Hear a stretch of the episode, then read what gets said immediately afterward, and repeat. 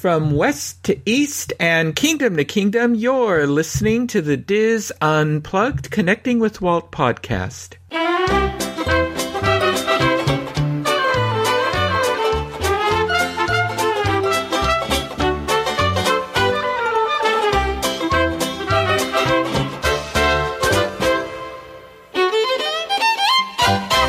Connecting with Walt is brought to you by Dreams Unlimited Travel, experts at helping you plan the perfect Disney vacation. Visit them on the web at dreamsunlimitedtravel.com. Hello, and welcome to episode 133 of the DIS Unplugged Connecting with Walt podcast.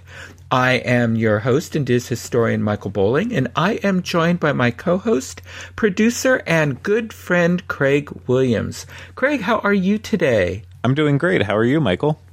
I'm doing well, thank you. So, um, okay, I, I had listeners ask me, um, how's how's the saga with Disney Plus going? Because I uh-huh. went into great detail last week about it. It is working on my television. Um, I called Sony, the Sony folks, and said, "Okay, this is all being blamed on you." And I went through the whole thing. And I think the guy, uh, the fellow at the other end, he was very nice. I forget what his name was, and he said he seemed to be familiar with them being blamed mm. or something. But he said it's not us. It's not the Sony TV. But he helped me troubleshoot my Apple TV, and then that that helped.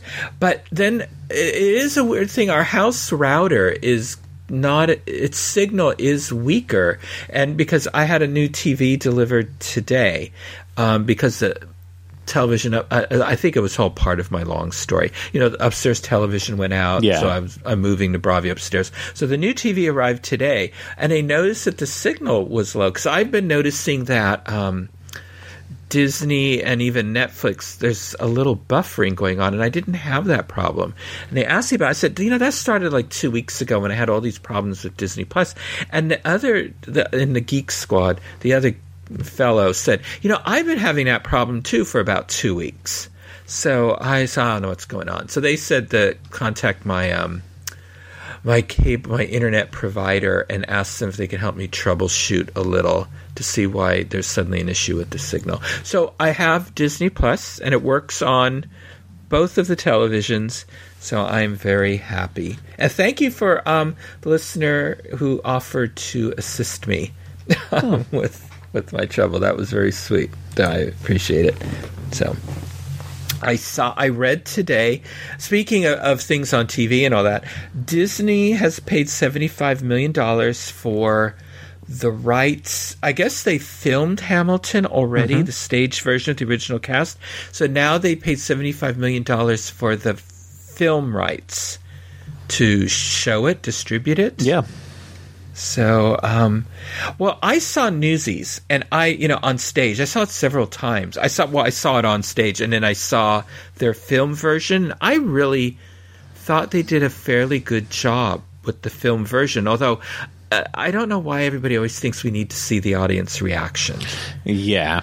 See, I and, that's I wasn't a huge fan of watching Newsies, so unfortunately, I never got a chance to see it in uh, on while it was in theaters, and then um, and not even the movie version, just the the the musical version. I never got to to see it as it came around, and like I think it only made it to Orlando once so mm-hmm. far, so it's just never been an option for me. So the first time I got to watch it was was on on the one that they released in theaters and then pretty quickly after on streaming services.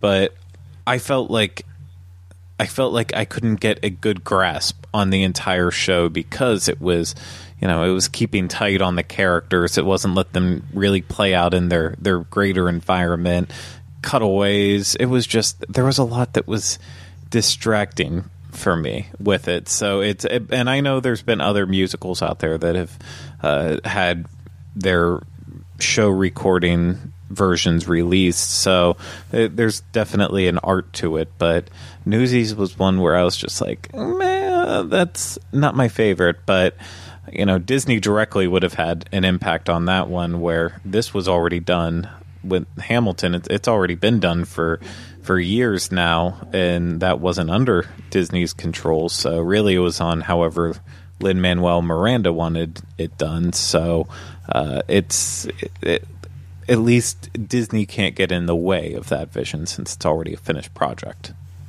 Mm-hmm. So yeah, so seventy-five million. Uh, is that a lot for something like this? Do you Um, think? Well, for something like this, yeah. But in in the grand scheme of things, uh, seventy five million dollars, like uh, your, your biggest budget Marvel Star Wars, it's that's going to be, you know, four or five times that budget. So it's in the grand scheme of things, it's not that much. But uh, it's you know, you and I were talking about it before the show. It's you said in terms for you and what what you would budget for for shows and stuff that you don't know if you'll ever be able to see Hamilton in in an actual theater. So uh, to so to take a show like that that most people are in that same boat. They they either don't have a touring cast coming near them they they won't be able to get to New York whatever the reason is price uh, it's this is now bringing a way for everyone to be able to see it. And it's something that a lot of people still want to see. It's just not an option that's that they can can roll with. Yeah, yeah. I'm excited. I'm glad that it's going to be coming out. So that's Yeah. great.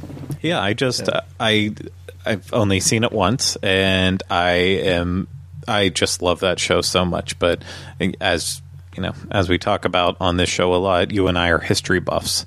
So uh, even though it's a it's a nice take on our history, uh, it you know it just has enough of those little little snippets in there because the entire story is is our nation's history. It it just has enough to kind of like appeal to the masses, but also appeal to to us uh, history nerds in that way. But uh, it, so yeah, the the show is is just incredible. I really, I really just hope with the camera work on it though. I hope it, I hope it can portray what it's like to actually be in the theater and and watch it because it's it's a show that like if they do try to do a lot of close-ups on the characters you're really missing out on what's going on in the background. And I know they're smart enough to also know that when they're putting it all together but like I almost I that's I just I want it to be done right in that way. But uh, I'm very very excited for it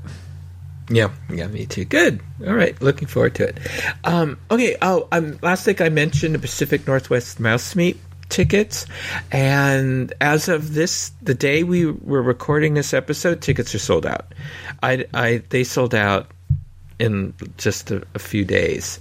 So anyway, but I'm sure that it, it, I'm planning on going. I'm sure we'll do an episode on it. If you're there, be sure to say hello. And then, uh, yeah, we got a couple of episodes out of that last time, so I'm sure we'll be definitely talking about it again. If you're um, not able to go, you can you can go with me virtually to it.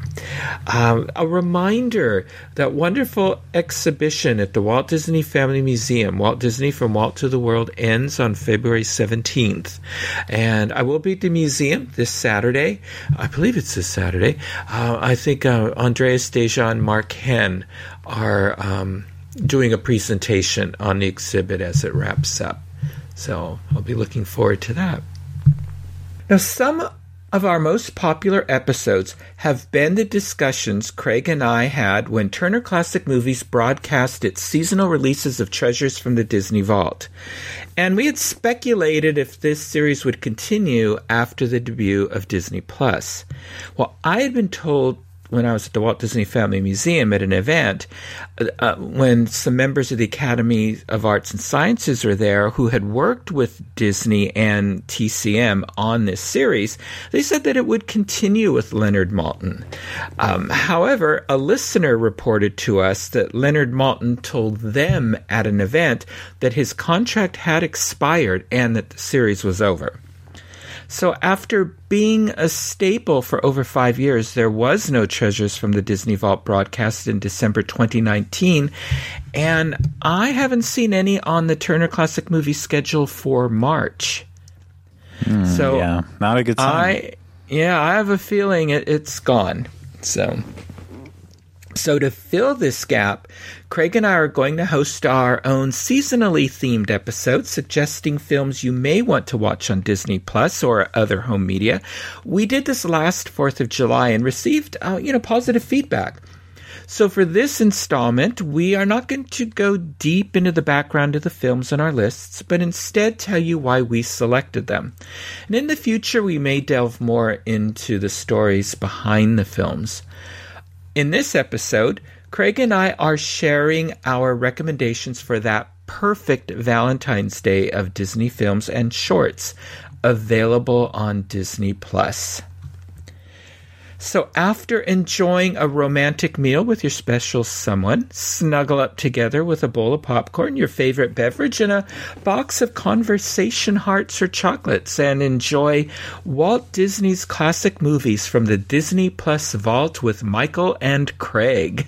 So, we're just going to take turns going through our recommendations for you. Mm-hmm. So, I'm going to start off the evening with a short because you always have a short before a film, or you should. And I chose Steamboat Willie from 1928. And when Steamboat Willie debuted on November 18th, 1928, at the Colony Theater in New York, it was the first time we met Mickey and Minnie Mouse. And this was the first time they met each other. So it's in this groundbreaking cartoon that we see their budding romance that would continue for over 90 years to this day. So it just seems fitting that you kick off Valentine's Day with, uh, as a Disney fan, with seeing the start of the relationship of Mickey and Minnie. Yeah, no, it's an excellent choice. And actually, when you when you sent this over, I it kind of did catch me off guard for a second. I was like, huh she uh, he chose Steamboat Willie, and then you know it sat with it. I'm like, no, actually, that does make sense uh, with with a lot of the reasoning you said. So I think it I think it fits. I think I think there's a lot of shorts that you could use that really. Uh, mm-hmm. Uh, that really show off Mickey and Minnie's relationship and and that romantic chemistry. And I think it's actually a big proponent of the the new Mickey Mouse cartoons as much as you don't like them. I think it uh, it definitely relies a lot on Mickey trying to woo Minnie, and so uh, there there's plenty to choose from.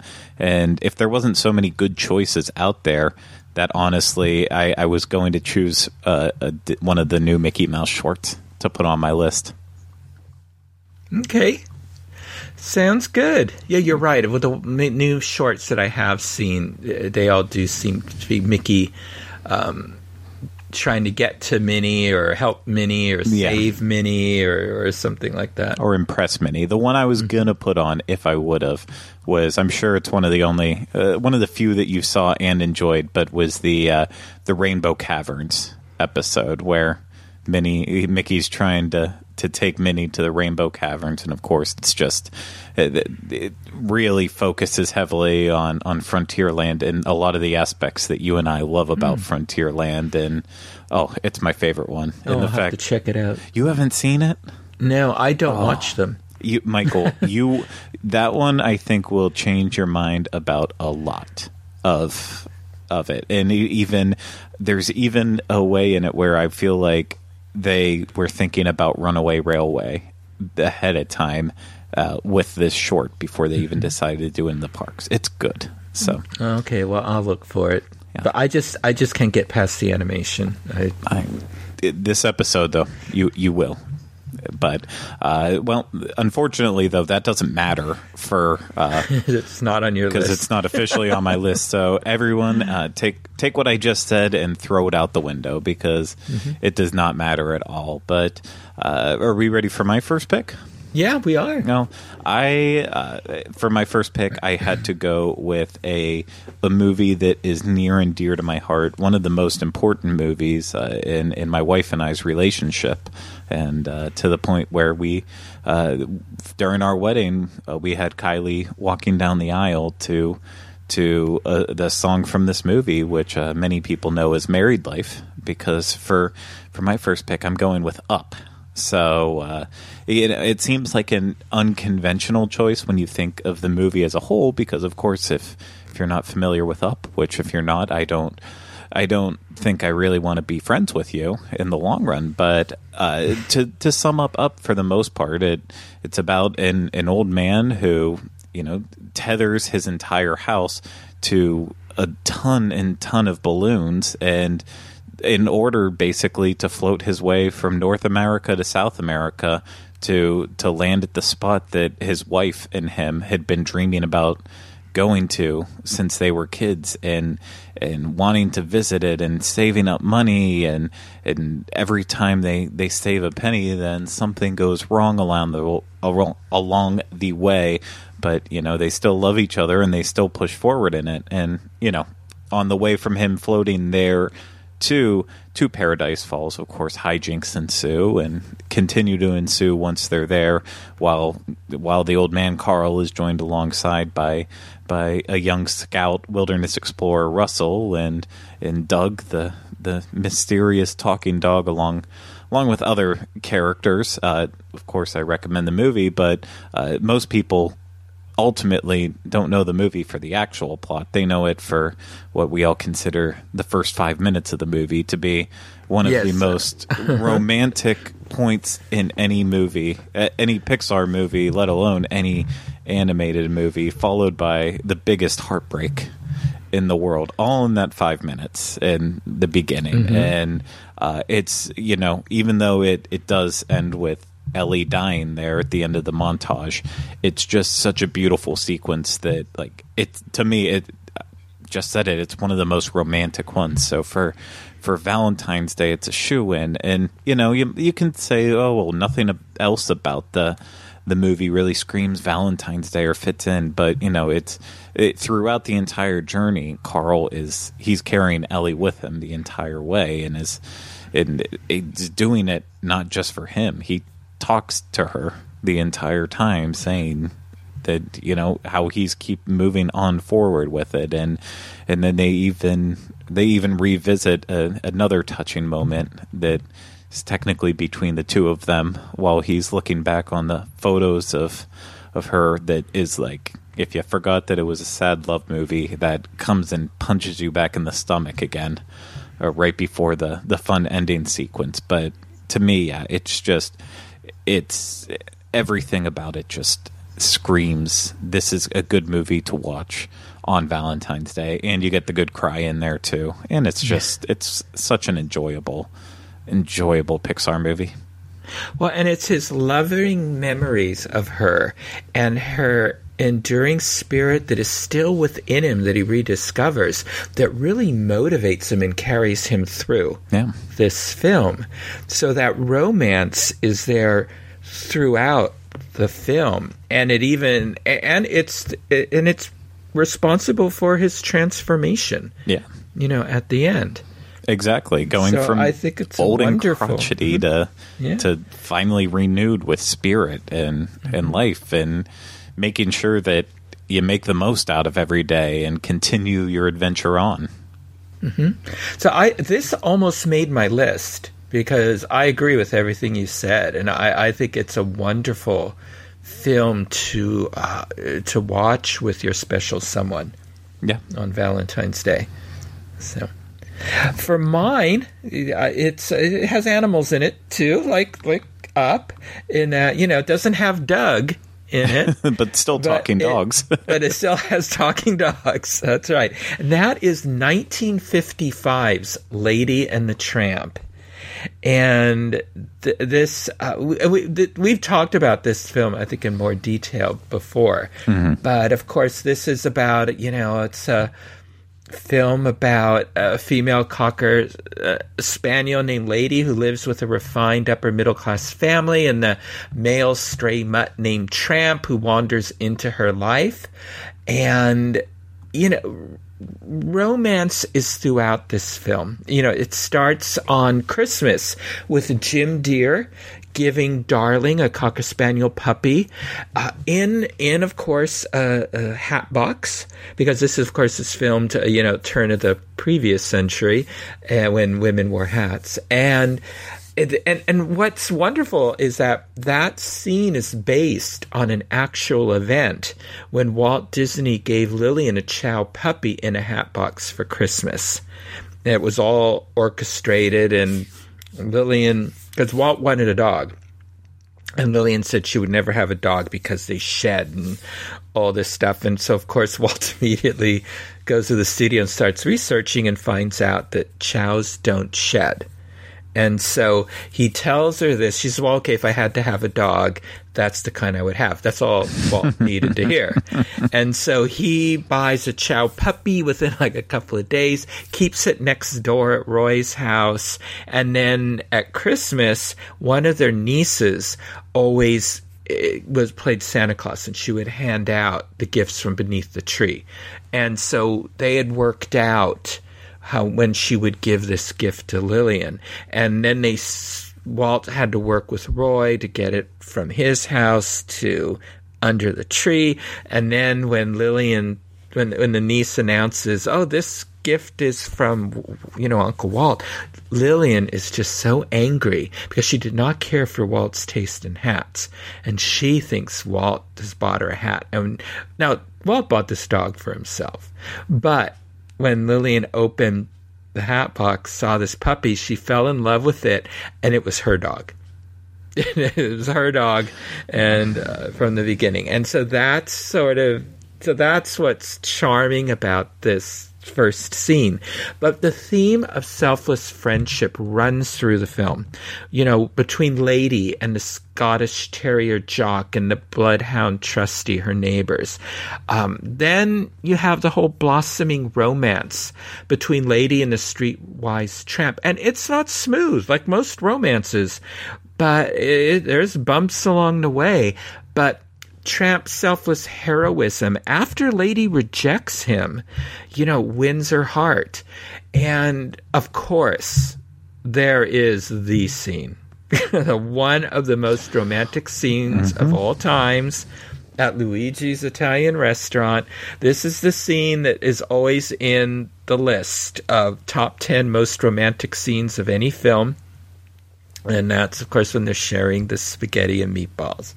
And, and, when you think that that walt wanted that scene cut until uh, until and which of course he said that because he knew it could be better and he knew if he said that the animator would make it better and he did. And um and so anyway and and so right there, perfect Valentine's Day scene. And then the film ends with another Christmas, and Lady and the Tramp are all settled down with their puppies and their human family, you know. So, so and you know, and Jock and Trusty are there too. So this film has it all. Uh, yeah. You know, friendship, romance, family. Uh, I mean everything. So um, I think it's a near perfect film. Yeah, and I honestly I, I didn't really think of it. Uh, you know, in the romance section with with even the Christmas scenes in the beginning and end, because it, you know it didn't scream it to me, and you know you completely sold me on that. But this eh, beyond that, just because of the Bella Notte scene, like that, mm-hmm. that was going to seal this on being on the list. In fact, when we we talked about this idea and we started saying how many are we going to put on our lists, and you know, that small talk about that. The one thing that we said unanimously at that moment was, well, we know that Lady and the Tramp's going to be on, so uh-huh. one of us will talk about that. And beyond that, everything else we had to actually go go off and look it up on Disney Plus and think about. So, uh, yes, Lady and the Tramp had to be on here. Mm-hmm. And this is the animated one. It is not the live action Disney Plus version. Yeah, and maybe that'll make it in your 2040 updated list. Yeah, no. No, okay. that's fine. You know what? At least you stick to uh, you stick to your guns in that way. So, mm-hmm. But uh, for my next pick, I'm actually going to stick in the Pixar family and uh, go with a movie that I think ultimately uh, is even more romantic than Up. And uh, when when I started making my list, Up was the first one I put on, and then I thought about it and it's like, okay, what are my other favorite Pixar movies? And my next favorite Pixar movie, it's like, actually, yeah, that would that would fit the romance even better than Up. And my second favorite is Wall-E.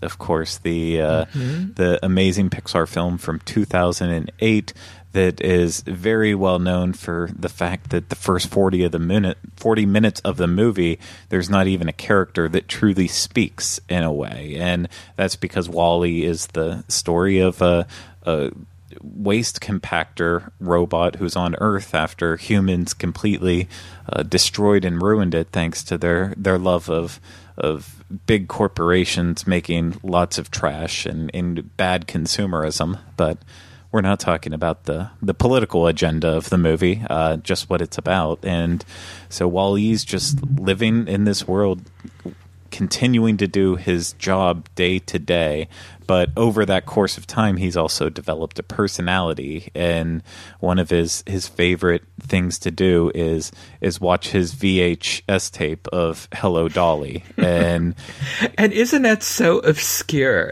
That's what always got me about that. so what an obscure reference. It is, but I mean, I and I love it though. It, you know, a hundred percent. And you know, ultimately, it. But the reason that works so well is then, of course, he's you know he loves put on your Sunday clothes, but uh, the other song that they feature prominently in the movie is "It Only Takes a Moment," which is the mm-hmm.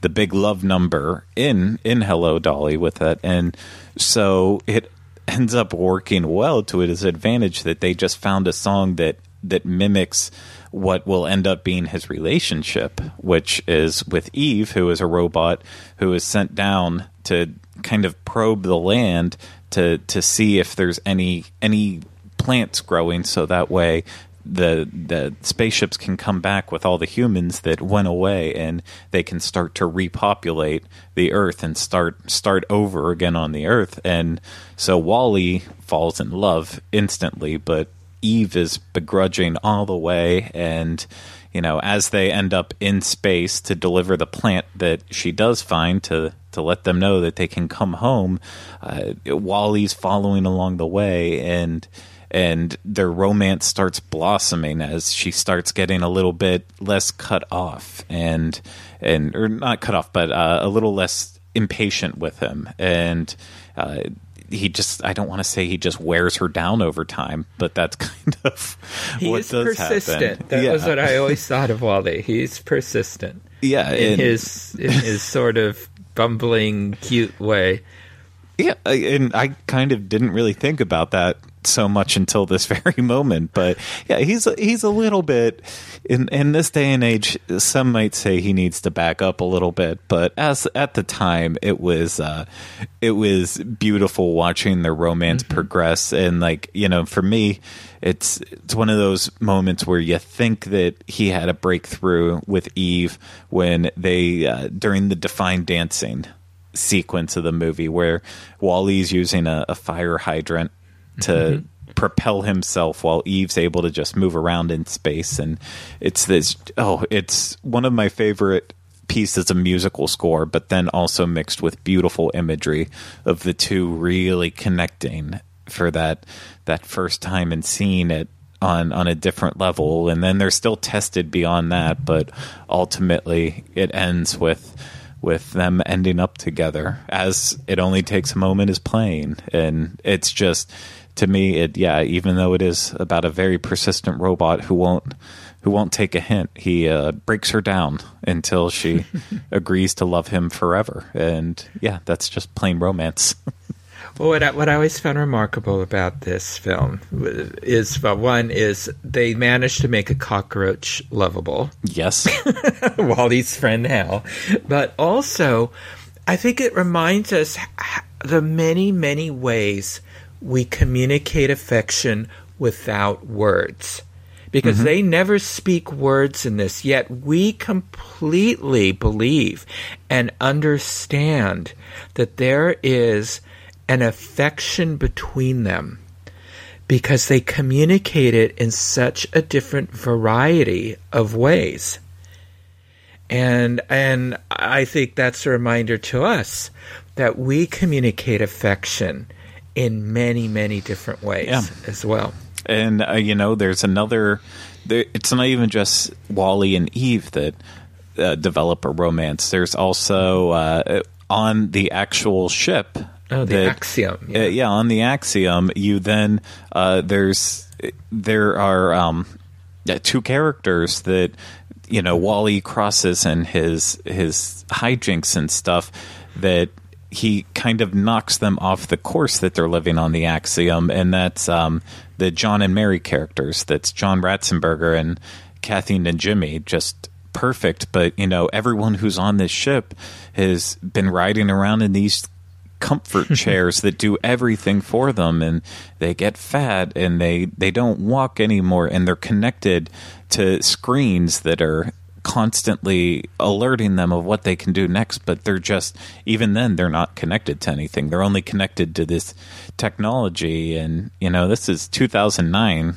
when this is released or 2008 so this is still 10 years before i'd say that eh, maybe five years before things got way too crazy with people just not being able to take their, their eyes off their screens. And it's it started seeing that in terms of the downfall of humanity. But these two characters they get knocked out of that by Wall-E and and after that you know it's they're kind they fall in love almost instantly because for the first time they're noticing someone around them. And so yeah it's it's it's nice that you have two of those love stories happening uh, right in this movie Yeah.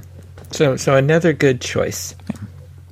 Well, I I have another short um, to share, and this is called Mickey's Rival from 1936. And this one is notable because it's the animated debut of Mortimer Mouse, who is one of Mickey's old friends, and he's a rival of Mickey's. So in this one, Mickey and Minnie are enjoying a picnic when Mortimer drives up in his, you know, really cool sports car, and he uh, basically crashes it into Mickey's old jalopy. And Mortimer joins them on the picnic at Mickey's invita- Minnie's invitation, which Mickey is not happy about. And he sort of starts sulking. Well, Mortimer's attempts to impress Minnie backfire, which puts Minnie in peril, and then Mortimer just drives off. and um, Mickey rescues Minnie, and he asks if Mortimer is her new boyfriend. And Minnie says they are just friends. And Mickey and Minnie shake on it, confirming their relationship. So here's where we see the commitment in their relationship. And and then the rest is history. So you know, you always have that moment when you commit that this is this is it for the rest of your life. And and we see this here in Mickey's rival between Minnie and Mickey.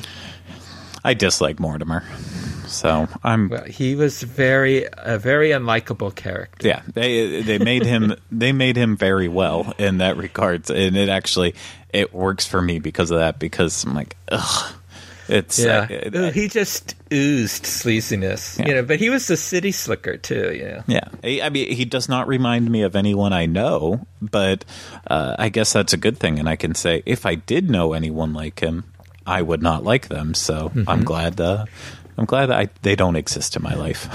Yeah, yeah, me too. but that is uh, another excellent pick. And uh, with my next pick, I'm going to uh, take us take us uh, not too far off from my ears, which I'm looking at my list right now, and I didn't realize that five of my six picks were all within a three year gap of each other. uh, but hey, at least I have a theme going. But my next pick is actually going to be Tangled from 2010. So uh, going going into the Disney CG game, and uh, you know, definitely the the beginning of, in my opinion, to the the new. uh, Not Renaissance, but whatever whatever era you want to consider Oh, the- this. I think they call this the Disney revival era. Yeah, so it's. I think this is definitely the kickoff, and uh, still one of the best movies made. But for those who, who haven't seen it or new to Disney movies, uh, in case you don't know anything about it, it's Tangled is a take on the Rapunzel story, not Rapunzel, Rapunzel, and in the entire movie is about Rapunzel and yeah, uh, her mother, who she believes is her mother, kidnaps her as a child because of her golden hair with healing powers, and as it, it can't cut it, of course, so it has to grow long and and long and long and long, and every day Rapunzel has to to let down her her hair for her her kidnapper of a mother. But uh, one thing that Rapunzel does see while she's locked away in her tower is every year on her birthday, ironically enough, all these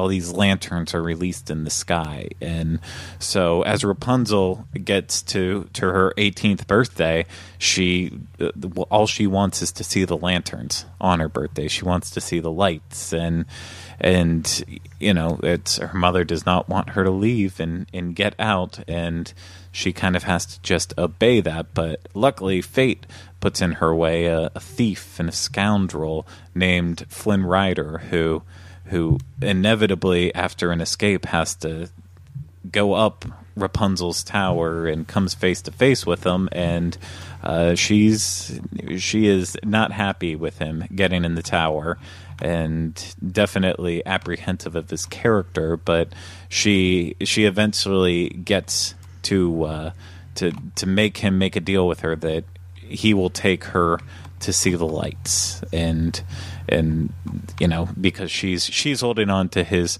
his treasure that he wants more than anything. So of course lots of hijinks have to ensue on their way to get Rapunzel to be able to see the lights. And as they're uh, put into peril multiple times and through musical numbers eventually they start to uh, to form a fondness for each other that kind of culminates during uh, at last I see the light which is their their big romantic number too is they're releasing a lantern up into the sky along with everyone else. And you know it's just a beautiful romantic sequence. But uh, for me and spoilers of course in all this it hits home with its romance when when Finn is or not Finn when Flynn starting to throw Star Wars in there uh, when when he is ultimately uh, he is ultimately injured by by Rapunzel's mother Gothel.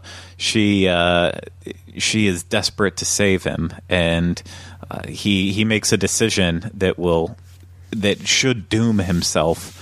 Uh, because of because of the choice he made, but ultimately, uh, with a tear, a healing tear that fell out of Rapunzel's eye, she is able to to restore him, which I believe was not just with the hair, but also with her love, and that allows them to get married and and live a happy life together. So uh, it just it's it's another one of those ones, kind of like WALL-E, where uh, and like a lot of romance stories where it's it's two two people opposed to each other, but uh, you you keep them in the right company enough, then and then eventually they're going to fall in love because that's how movies go.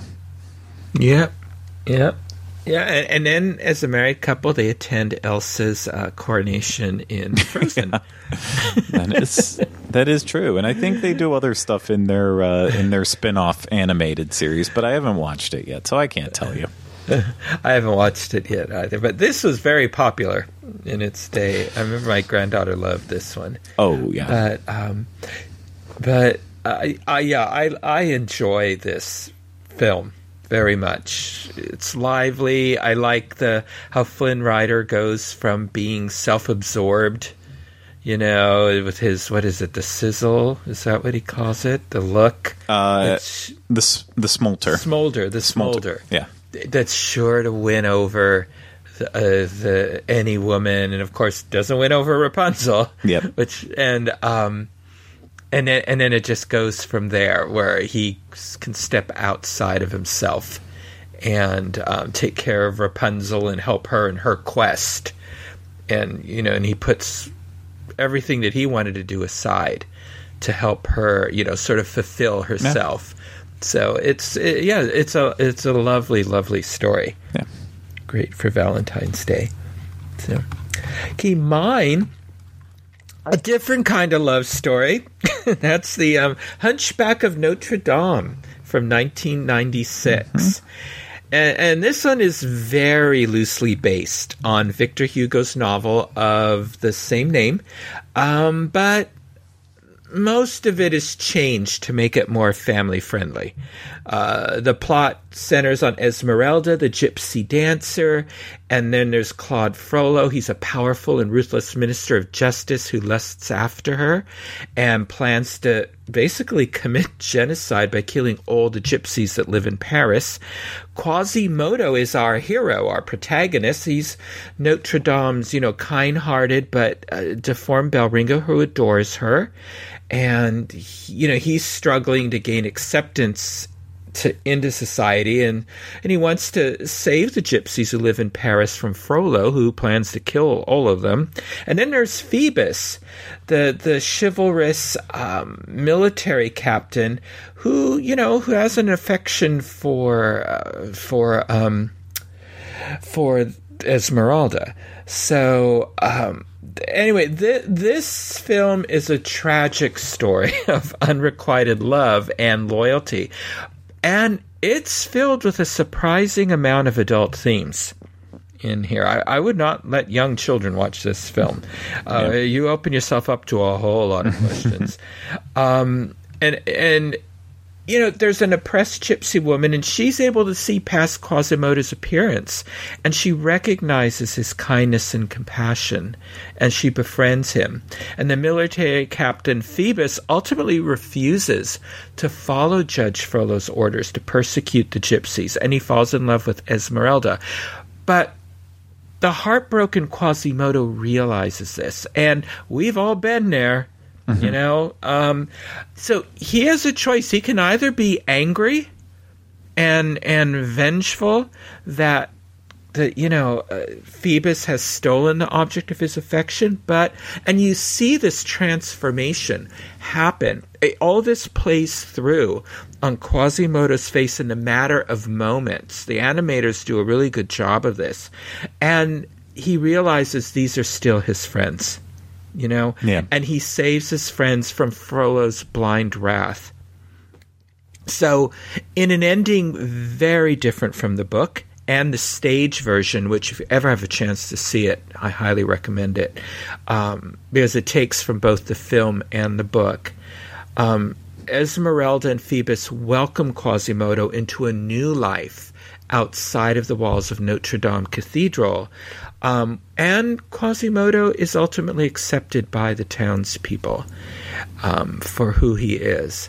So there's a lot going on in this film here, yep. uh, relationship wise, w- w- between love and heartbreak and acceptance and joy. I, I mean, there's every emotion of relationships in this. Oh, yeah. And. Yep um, it's ultimately it, it's a it's a it's a lovely film. You know the, the the gargoyles annoy me, and I could have done yeah. without them. But uh, I know that was in there for humor because it's still a heavy story, even though they took out a lot of the elements from the f- book. Yeah, and um, and and also marketability to, oh, to young kids. They needed those three in there. But um, yeah, I mean, I was nine when it came out, and I loved the movie. And I will say, a big part of it was because of the gargoyles, and then it helped even more that that my dad was a huge fan of Seinfeld. So of course. Not just mm-hmm. the gargoyles, but I knew that that was I knew that was Jason Alexander, George Costanza's voice with it. So like it even that added that next level to it as well too. So um, yeah, I as an adult, I wish they weren't in there, but as a kid, I loved them. Yeah, so. yeah. So I, it, it's it's a it's a wonderful story of friendship and love and acceptance, and um, so uh, this is always one of my top Disney films, and and it still shocks me because I did rewatch it this past week, and it, it does. It always shocks me it got made. Yeah. and uh, but oh, the good things about it are just so good. And I was actually Mm-hmm. thinking about this uh, when I was coming up with my list. The Renaissance really was a very romantic period because Mm-hmm. I love your choice of Hunchback, and I think I think it's actually the nice sleeper choice. But we could have chosen basically every single movie for one reason or Oh, yeah. another from that period, from Little Mermaid all the way up through I would say Hercules. I know Mulan and Tarzan are still in there, but I'll I'll leave it at Hercules, even though Tarzan could you get away with that too. But really, in that entire stretch, besides the Rescuers Down Under, everything, uh, Beauty and the Beast, Pocahontas, Candy, uh, The Lion King. Uh, everything. It just it was a very romantic period. It was, it was, and and it's funny because you saying that and when I when you sent me your list and um because I'd I'd sent you my list prior. I thought, okay, there was one list. There was one film I was amazed to not make it on our list from this era, and because it it it's a big romantic film, and they even remade it into a live action one, and um and folks will figure it out once we get to the end of our list. So, but I was surprised it didn't make it in here. Yeah. So, It was close, but uh, I'm going to uh, only, uh, as I said, I'm all kind of close together. With I, I said five out of six before. It was four out of six that I'm very close together on, which that's still uh, inexcusable in a way. And uh, my next one, I'm going to go from the year, uh, from the year 2010 all the way down to 2009. And my next choice is Princess and the Frog. So again from 2009, the the last uh, the last great effort at bringing hand-drawn animation back into the mix and and this uh, this movie is also I I think very similar to Hunchback in a way that there is there is definitely a romantic feeling that develops in the movie between characters but then there's there's again another character who has one of the most romantic viewpoints in it and we'll get to that. But if you haven't seen it you know it's a this is a kind of a fun take on on the frog prince which they even talk about it the book in the movie that uh, our main character tiana is her her friend is obsessed with it growing up which of course that's where we get one of the classic lines where tiana ew, I will never kiss a frog. And of course, that has to set up then what the entire plot of the movie is going to go into. But uh, Tiana grows up, and you know, it's her dream to open up a restaurant, one with with her father, who ultimately perishes, but she's still maintained this very independent spirit. One of the most independent uh, women in any Disney movie, which was also a big turning point for them in that way. Uh, you know, as as it was with other stuff like Mulan, even, and uh, it's a very strong character. But uh, Tiana's counterpart in this adventure is Prince Naveen, who is uh, he comes from Maldonia, some made up place. some obscure Yeah. country where I'm not even sure what his ethnic background is. Yeah. In the parks, it's all over Yeah. the place. I believe they would call that question mark. That's his. Um, he's very much like the uh, lore behind David S. Pumpkins. It's just it's kind of a question as to who he's about and where he's from. Besides, we know the place, we don't know where it's at. But yeah, anyways, Prince Naveen shows up in in New Orleans, and he is a prince, and everyone's excited for him. But uh, it turns out that he is uh, not not great with money, and so he's coming there looking to find a lady with money, and uh, so. But ultimately, he makes a, a deal with with the uh, voodoo man, Doctor Facilier, and the Shadow Man. Technically, uh, Doctor Facilier, and that transforms him into a frog, and you know he's it comes in touch with Tiana, who was at a party, the party that Naveen should have been there, but Tiana was dressed up as a princess after having something spilt on her, so she just puts on one of her friend's dresses, and her friend wants to be the one to marry Naveen, so of course she's all, always dolled up like a princess, and Tiana gets in there too, so she ends up kissing this frog into a frog herself, and so then it's it's on to try to figure out how they can both get turned back and uh, you know along the way they fall in love. And and it's uh, it it all ends well. I will just say that. And mm-hmm. the one thing I referenced that I said is one of my I think the most romantic parts of the movie is besides the relationship that builds between Tiana and Naveen, which I think is a little flimsy here and there. So maybe not the best at a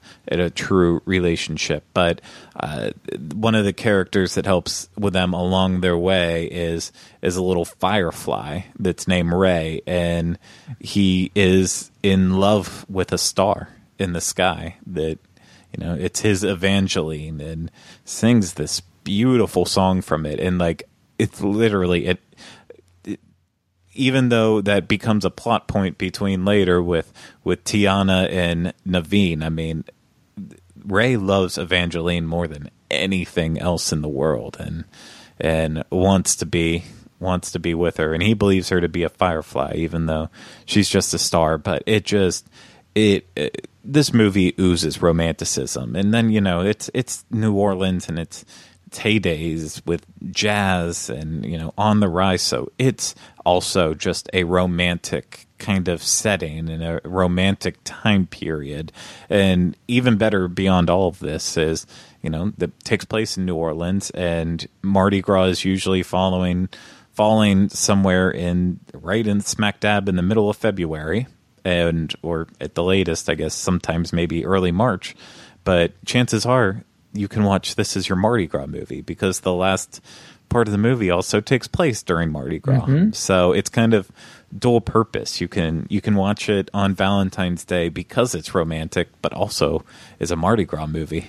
So I think it's a good choice for that yeah, I think that this is my favorite modern animated Disney film. So I love Princess and the Frog. You know, it's the last one of the last of the hand drawn animation. Actually, the the Winnie the Pooh film comes after this. Yeah, but um, at the time, it was the last hand drawn that they plot. I one of the things I like about this is you know her friend Charlotte La Bouff. Um, they could have made her into a villain because you know Tiana gets Prince Naveen and yeah. all this stuff, and she be she's she helps Tiana. Yeah, she, all along the way. She's a huge supporter of Niana from uh, Tiana from the time they were little girls on. Yeah, and you know mm. so much that it again, just like you said, she could have been mad that Tiana was getting getting him, but ultimately she's like she she has that moment where you know, she's ready to move on to the next guy because eventually the right guy is going to come along. And oh, that's oh, yeah. good positive idea behind yeah. it. Yeah, and again, this is another example, and it's true in a lot of these films. One of the one of the characters steps out of themselves in order to help the other person because they realize they're in love with them, mm-hmm. and and and again, that's a big theme in uh, in the in the Princess and the Frog. Yeah is Naveen has to realize, you know, he he cares about Tiana, and and not about himself and his needs and wants, yeah. and all that. So, um, I agree. Yeah, and, and, and I love this. Yeah, the jazz age, and um, yeah. and of course uh, the music. Oh, some of the best songs you know. Oh yeah, in, in a Disney film, and not even just the songs, but then Randy Newman's score with it too is mm-hmm, you know because mm-hmm. we all I, love him from his I listened to Pixar, it. but yeah, um, yeah, I listen to it all the time, and uh, you know in you know, in Mickey and the Magical Map at Disneyland, Tiana's scene is my favorite, and that's basically she brings down the house with yeah. that. Yep. And and the same thing in Soundsational, Her float Oh yeah, was great. And again, her singing is fantastic. Yeah, oh. they, always, they always whomever portrays her always has a marvelous voice. I, it has to. It yeah. really has to. Yeah. Well, I'm moving on to uh, th- th- now. I'm all over the place, but I think mine are uh, mine are, seem to be a lot older than yours. Um, yeah. this is the original Parent Trap from 1961. So we're getting into live action here. This stars Hayley Mills in a dual role, dual role, and uh, of course, major actors at the time. Maureen O'Hara and Brian Keith are in this. And this is a story about teenage twins on a quest to reunite their divorced parents. Now, the screenplay is by the film's director, David Swift. There's going to be a couple names in here you want to remember for a, a, film coming up. And it was based upon the 1949 book Lottie and Lisa by Eric Kästner. And it was, it was a German book. I'm even going to attempt to pronounce to pronounce the real name.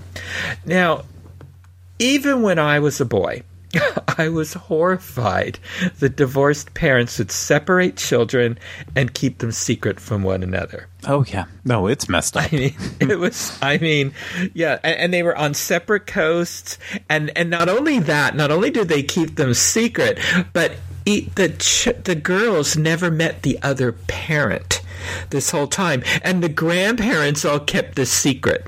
Yeah. You know, and, and, all that. I mean, it, it, it's a horrible conspiracy. Oh, there were a lot I mean, of dirtballs in that family. Oh my gosh! I mean, the years of therapy the children would normally go through. Uh, but anyway, so despite that and other outdated social elements in this film, there, this film is still a delight. So after handling the shock of meeting each other at summer camp remarkably well, um, watching Sharon and Susan, who are the characters' names that Hayley Mills portrays, work through their plan for each of them to meet the other parent, which results in them bringing their parents together, is fun. And um, and and so just sort of cleverly done.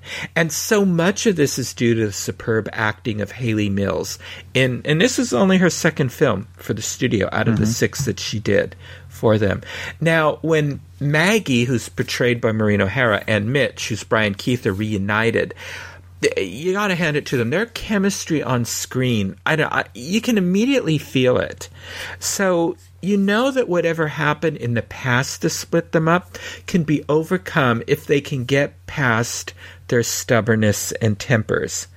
Uh, I think some of the highlights in this film are the girls recreating their parents' first date, and then the parents reminiscing and and and you know those stirrings of romance are there. Mm-hmm. and, and, and then the camping trip.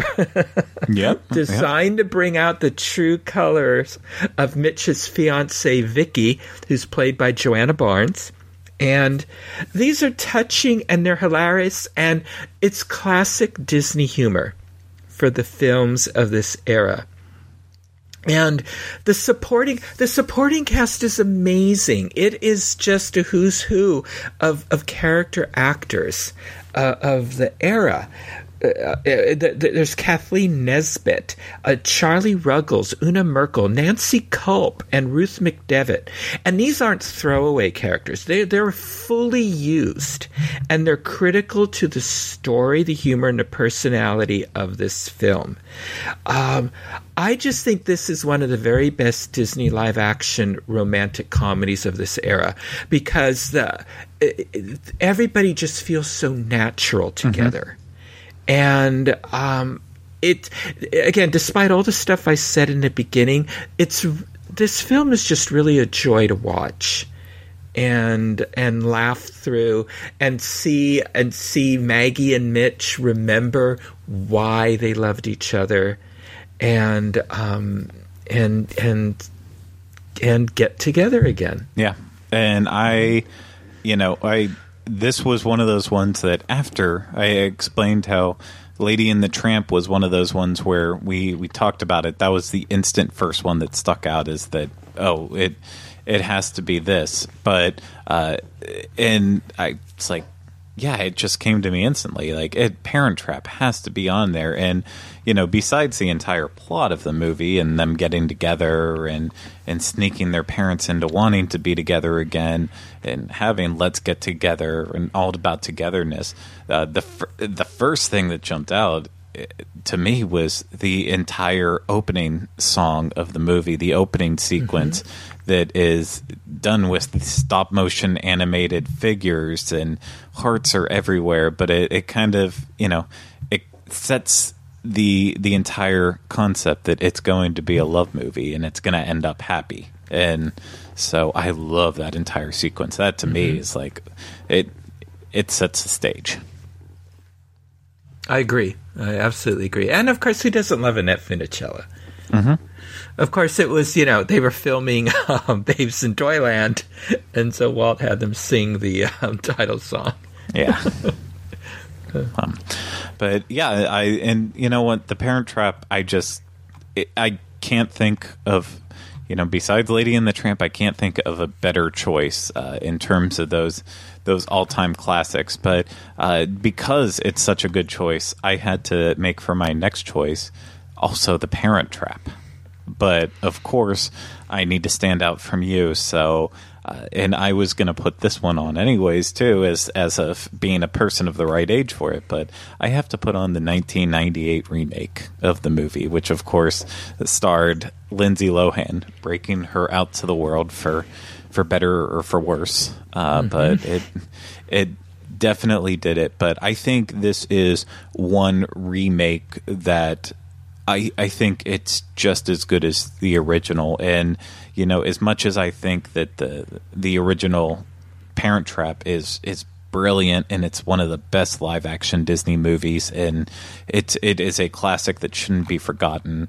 Uh, I think that we might already live in a day and age where if you said, "Oh, have you seen The Parent Trap?" more people would assume you're talking about the Lindsay Lohan one versus the the, the classic the classic one. And that's you know, for me, I I go back to the original first, but you know, I I can say for a fact that I know my wife has never seen the original uh, Parent Trap, but she has definitely seen the Lindsay Lohan version. I would say probably at least six times since we've been married. right.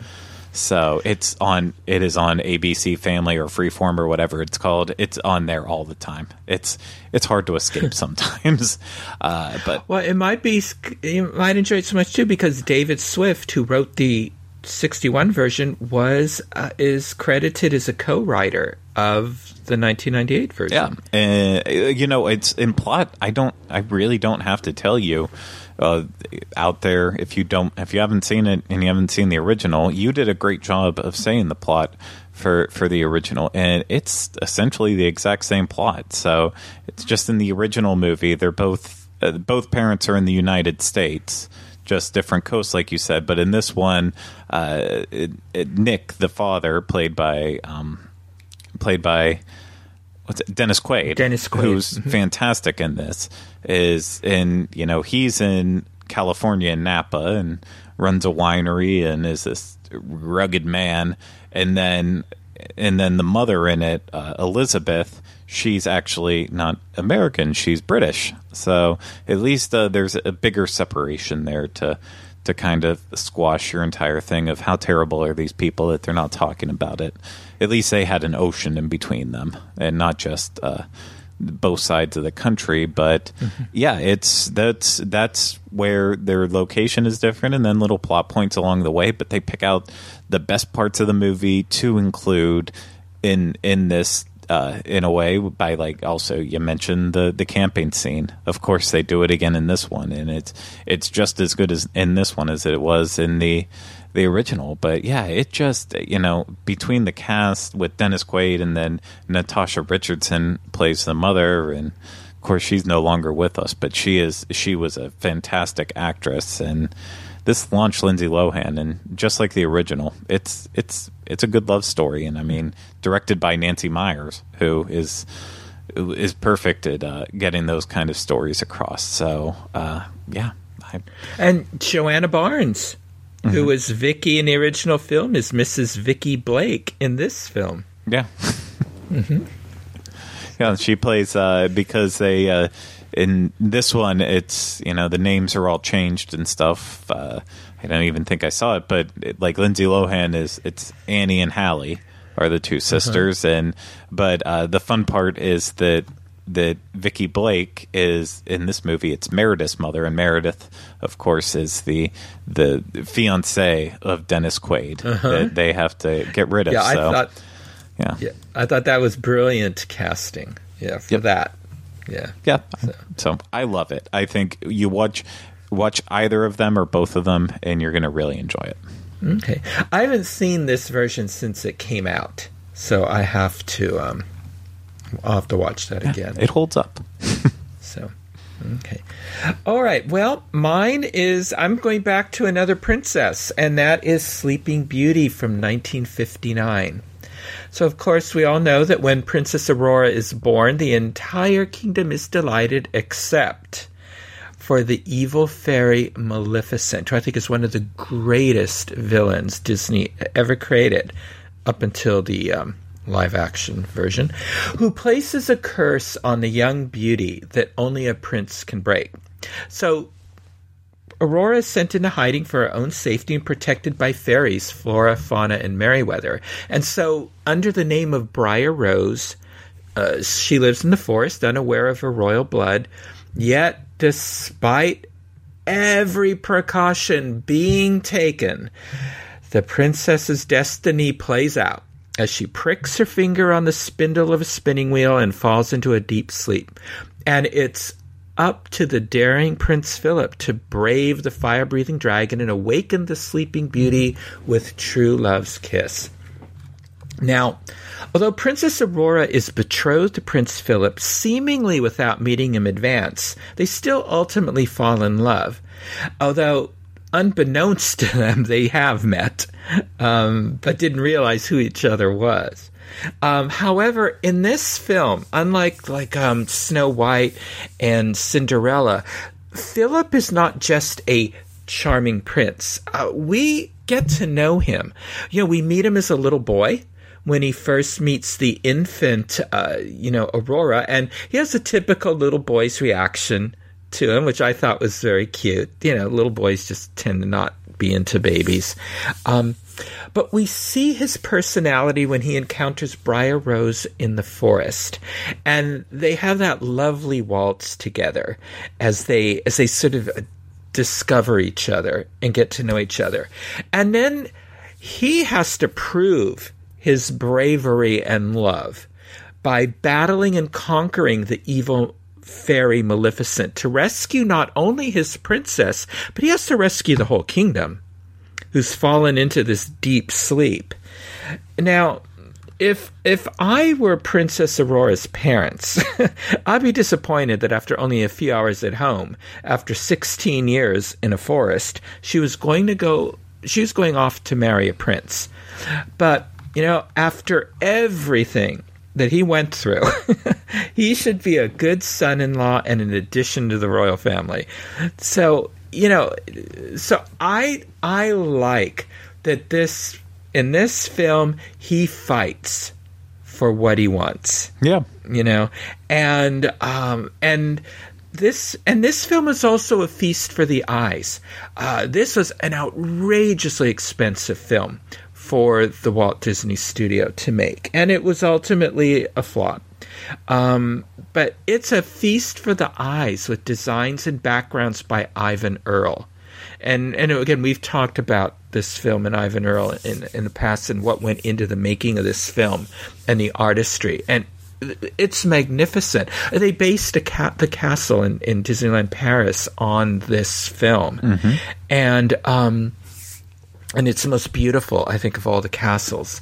And and and ultimately, this film got discovered by the public and by critics who panned it, and and now it is considered one of the masterpieces of the Disney studio and and and it should be rightfully so. I think it's a it has a, again another film that has everything. It has the lovely princess who's the damsel in distress. It has the the the fairies. It has the again one of the most monstrous um, villains in who who she there's no redeeming qualities about her whatsoever and then this brave prince who who goes up against her um, I think I think it's just a wonderful, wonderful film. Yeah, it it is, and I love that. Once Upon a Dream waltz. That's like yes, it, it's oh, one of my the music. Yeah. The music by Tchaikovsky, uh, you know, from the ballet. Yeah, I mean, it's gorgeous as well. So yeah, um, it just it adds it adds to it the entire time. So yeah, I, uh, I just the music itself is romantic. Yeah, and if you and the uh, score, and, and if you think it's romantic, I think you would think even more about the uh, six, the successful se- sequel to Maleficent, in which uh, they really get to explore explore Aurora's uh, love with her her new fiance and meeting the family and having them meet Maleficent. It's a good time. I've never seen it. Okay, well, one day. When you, to, to your credit, you said you would wait till it's on Disney Plus, and it's not yet. So Considering the issues I'm having with Disney Plus at the moment, who knows? that's also a good point. but uh, we're, I guess we're at my last choice then, and Yeah, this is where this is our last choice for the evening. So this is when you bring out your chocolate cake and your champagne and all of this stuff to to wind up your Valentine's Day with this film from Craig. Yes, and this one I am really going off book here because for my for my last pick, I'm not even going with a Disney movie at all. Well, And well, it sort of is now. it it is now owned by Disney, but but no, it was not uh, originally with. Actually, I guess it was because it was made by Touchstone, so it kind of always has been. But uh, regardless, with that, I am going with uh, a movie that is really pushing the limits of being on Disney Plus itself because it's very teen centric, and that is the romantic comedy 10 Things I Hate About You. So, uh, if you were growing up during the 90s, especially that late 90s, then you absolutely saw this movie. It is it, it was huge back then and it's still very popular with people of my age today. And if you haven't seen it before, essentially it's a it's a new take on uh, Shakespeare's Taming of the Shrew, and it's it's all about this this girl cat played by Julia Stiles, uh, which this was her breakout movie. And I know she's not really a big name anymore to this day, but like there for a while, the late '90s, early 2000s, she was the the biggest thing, and you know she's a uh, she's a definitely a she's a peach, so to say the least. Uh, very very strong willed and strong minded at that point too. You know, very feminist, and uh, she wants to go across the country to I believe Sarah Lawrence and and get away from her family and and be the person she wants to be. And her sister is played by uh, Larisa Oleynik, and uh, which many people uh, my age know her as uh, the main lead of Secret World of Alex Mack from the 90s on Nickelodeon. Oh, okay. And Yeah, uh, I heard that. yeah, and so she's uh, the younger sister Bianca who wants to start dating, and uh, the dad makes a uh, a pact with them that says that that Bianca can start dating when when Kat will start dating, and of course she is essentially swore off all men and doesn't want anything to deal with them. So then Bianca has to work with uh, one of the new kids who they kind of uh, they they meet together as he's the new kid in school, and that's his name's Cameron, played by Joseph, Joseph Gordon-Levitt. Which this Oh, I was, like him. yeah, and this was kind of his first movie after Third Rock from the Sun, and or maybe right during the end of that. That then this obviously launched him, and still very very successful to this day. So everyone out there knows him, but uh, Bianca makes a tries to you know he he's definitely crushing on her hard and so he will try to work with another guy to to get Kat to date so that way Bianca can start dating. And the guy that that Cameron goes after to try to get him is kind of the the the troubled kid that people don't know if he he murdered his family or what. But uh, it's an Australian by the name of Patrick in the movie but we know him better as Heath Ledger and Who grows up to be the Joker, so he probably did um, murder his parents. maybe, but I mean, it's, but yeah, Heath Ledger. I mean, the the biggest of all the names to come out of this movie because uh, no one foresaw his career going where it did, and of course, the issues that he faced from that and passing away way too soon as he was just about to break to the next level.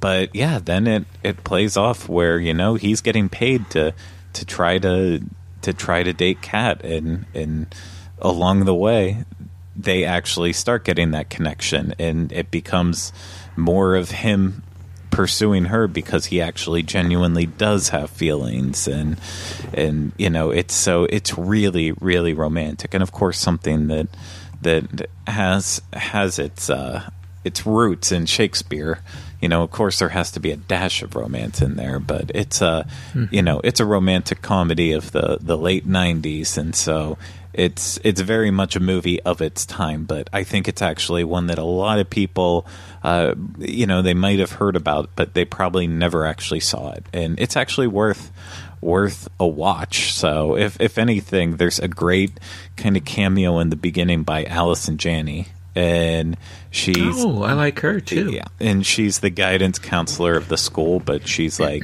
she's really into really really nasty uh, erotic literature. And so uh, it's yeah she has a couple funny moments in there. And so it's just a, a, lot of great people in the cast. And and just with all these people who ended up becoming you know even bigger stars it just it all worked right back then and i think i think you should check it out if you haven't yeah no i've, I've not watched it i know it was a television series because i remember i never watched it but i remember it was but um I guess quite a while later. I actually forgot that it was a, a TV show too, but yeah, you're right.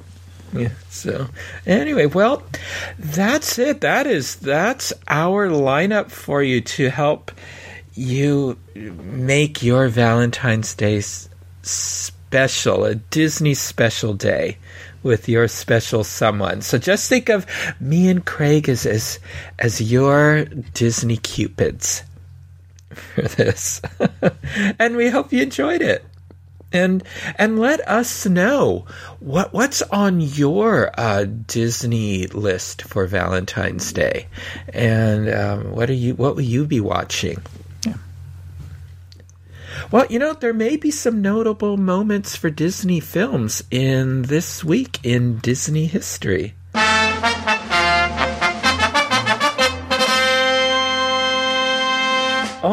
Alrighty, well, here we are in the week of February 9th. And uh, so let's let's start out. And we're going to start out, you know, we just I just mentioned that how 10 Things I Hate About You is a television series. So we're going to jump right into a moment in Disney television history. So Walt Disney's Wonderful World of Color airs part one of a three part story called The Scarecrow of Romney Marsh. I love this one. A combination of the Robin Hood and Scarlet Pimpernel stories, and this ran on February 9th, 1964. The one hour episode features Patrick McGoohan as the Reverend Dr. Christopher Syn. Unfortunately for Walt, most television viewers were watching a program on CBS. What was America watching on this night? Uh, being a being a massive Beatles fan, I mm-hmm. believe this would line up to uh, when they were on the Ed Sullivan Show for their first time. Absolutely. More than 73 million television viewers are watching the much anticipated American debut of the Beatles on CBS TV's The Ed Sullivan Show. And I get it. I was one of them. yeah, I would have been one of them too. So, uh, I, yeah. no offense, but. no, I, I mean, um, I was in second grade, I believe and they were the talk of the schoolyard the next day. I bet. I bet. Yeah, yeah. So, okay, um, February 10th. Why did Elias Disney sell his Chicago house on Tripp Avenue to Walter Chamberlain on February 10th, 1906? Uh, I'm assuming it's because they were moving. Uh huh. And where are they moving to? Oh, I well, it was the Chicago house that he sold, and what they lived in four places through Walt's childhood. They they got around. I mean, the only one I, I can think of off the top of my head, because I'm getting tired, is is Marceline. You're absolutely right. Okay. His wife Flora, and five children Herbert, Raymond, Roy, Walter, and Ruth are picking up roots and they're moving to Marceline, Missouri. All right, very good. Okay, February 11th. Well, since you're a Beatles fan, I think you'll know this one. On February 11th, 1963, the Beatles record the song written by John Lennon and Paul McCartney, Do You Want to Know a Secret, for their upcoming Please Please Me record album. What did John Lennon say the song is based on? I do not know this one. This is going to be new oh. trivia for me. Well, and it, there's a Disney connection. Mostly written by John Lennon, it is sung by George Harrison. Lennon based the song on Wishing Well from Walt Disney's 1937 animated feature film Snow White and the Seven Dwarfs. His mother would sing it to him when he was a little boy. Hmm. I, I've never heard that before, but Yeah, yeah, I, I'd I'd heard this several times. Yeah, and now I'll go back and listen to it, and then um, that's I'm kind of thinking about it in my head right Yeah. now, and I'm like, yeah, I guess I guess I could put that connection together. Yeah. Okay, February 12th. Illusionists and tiger lovers, Siegfried and Roy, appear on the TV special Disney's Magic in the Magic Kingdom on February 12th, 1988. What theme park attraction do they make disappear? I know. See, this is where I'm second guessing myself because I know there was one magician that tried to make the castle disappear, but I didn't think it was Siegfried and Roy. Which castle? Oh, I I I couldn't even tell you. I just I remember that someone made a castle disappear. So I'm Because guessing I think there was. Oh, go ahead. it would have either been Disneyland's, Walt Disney World's. I don't believe it would be Tokyo Disney's, Mm-hmm. but um, Okay, you, you've got a 50 50 chance here. go ahead and guess. oh, see, then you said you said it was Magic in the Magic Kingdom. Mm-hmm. I'll go with Magic Kingdom then. Yeah, no, it was Disneyland's Sleeping Beauty Castle. They made it disappear. I think was it David Copperfield who made the the the other one disappear, Cinderella Castle disappear. That Not sure because he made so many things disappear. He made Yeah. the Empire State Building, and that's who I was thinking. I, I remember when he made he made a jumbo jet, I think, disappear at one point. Now I wonder if Siegfried and Roy, after they made Disneyland Sleeping Beauty Castle disappear, then said to Disney, "Hey, you want it back? Cough up a little more money here." Yeah. All right. Okay, February 13th. An animator and one of Walt's original nine old men passed away whilst working on The Rescuers on February 13th, 1976. Who was this Disney legend? Ooh, um, think, I I think I'm just going to have to let you answer this one for me. This is John Lounsbery. He is still a studio employee and currently working on The Rescuers. And he passed away at St. Joseph's Hospital in California across the street from the Walt Disney Studio. He was first hired in 1935 and he worked on like everything on Pinocchio, Dumbo, Song of the South, Alice in Wonderland, you know, Peter Pan, Melody Time, The Jungle Book, uh, you know, and Robin Hood. And he will be named a Disney legend in 1989.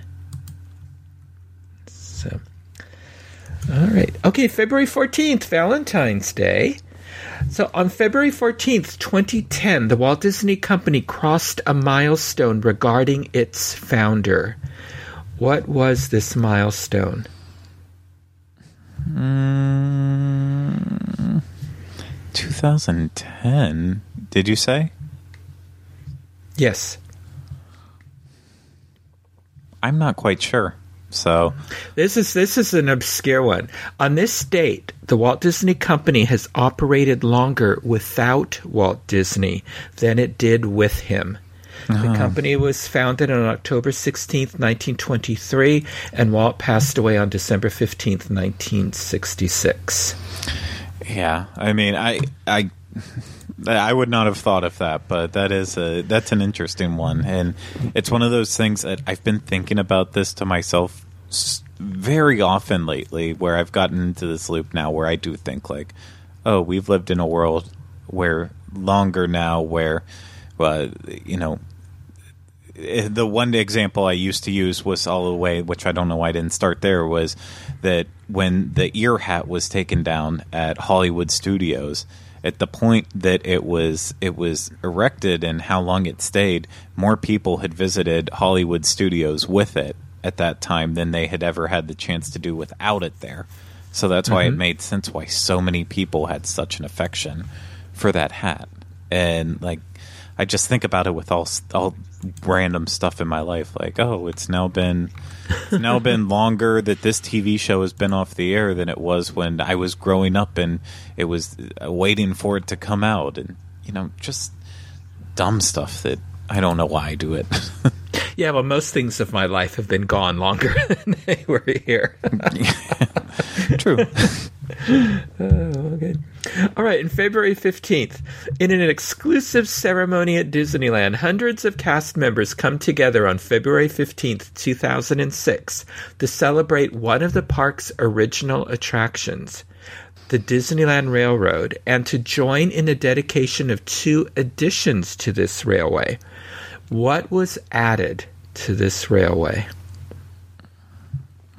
I believe if I remember listening during my ABD way back when that this would have been the year that the um that isn't this the year that the Lilly Belle came back after refurbishment or being gone That's one. hmm and that's where I'm going to have to to stop there. I'm not quite sure what else.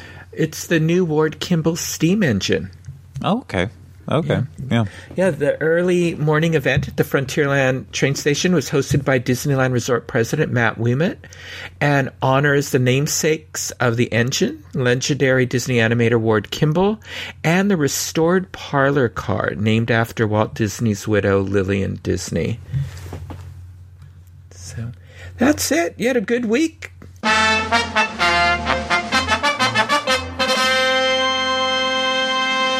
So, Craig, what uh, are you are you going to be um, watching any of these films that we talked about today with Kylie?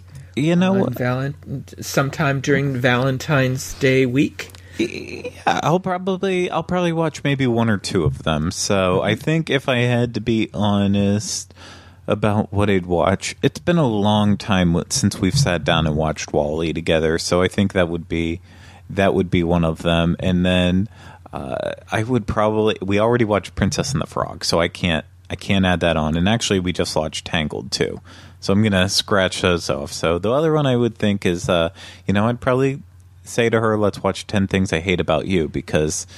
Uh, you know, she would have only been nine when that came out, so there's a chance that she didn't see it, and I would, I could Yeah. introduce it to her for the first time. That's good. And then introduce her to the Parent Trap from the original one. Oh, she'll fall asleep. She'll. I put on a movie last night that it, it was the new Fast and Furious movie, the last one that came out, and I was like, "There's no way she's falling asleep. It's loud, it's noisy, it's everything." Twenty minutes, she was out completely. So That's funny. yeah, Yeah. Yeah, so um, yeah, I well, this will be my first Valentine's without carols. I haven't decided what I'm going to do, but um, I know that weekend I'm going with friends to Lasseter Family Winery. We're doing a wine tasting, so that'll be fun. So I'm looking forward to that. I'll, I'll trade you. I'll do So- that. So, what you so, and and what? Uh, so you're giving me Kylie? Yeah, I guess so. Let her sleep on my couch. Yeah, that works. The cats will enjoy. The cats will enjoy having her. All right. Okay, well, let us know if you enjoy us doing these uh, Walt Disney classic movies from the Disney Plus vault with Michael and Craig. And if you do, Craig and I will start planning for our next installment. You know, maybe, maybe for Arbor Day, you know, celebrate yeah. that or something. You never know. So, Craig, until next time, how can our listeners connect with you? As always, you can find me on a uh, random assortment of the shows that we have on the Dis Unplugged podcast network. But uh, then you can always find me on social media on Facebook, Twitter, and Instagram at Teleclaster. Michael, what about you? You can send me messages at michael at wdwinfo.com. Twitter, I'm at mbowling121. Facebook, I'm Michael Bowling. Instagram, Michael Bowling the Diz. And you can connect with me and Craig on Twitter at Connecting Walt. If you would like to listen to more shows on the history of Walt Disney, his studio, his Imagineers, and Disneyland, check out our Disneyland podcast archives for my Disney history episodes at disunplug.com and look for past episodes of Connecting with Walt on iTunes where you can subscribe to our show and leave some positive reviews and ratings. Thank you for making us a part of your day. And remember, I only hope that we don't lose sight of one thing that it was all started by a man Walt Disney, and his brother Roy.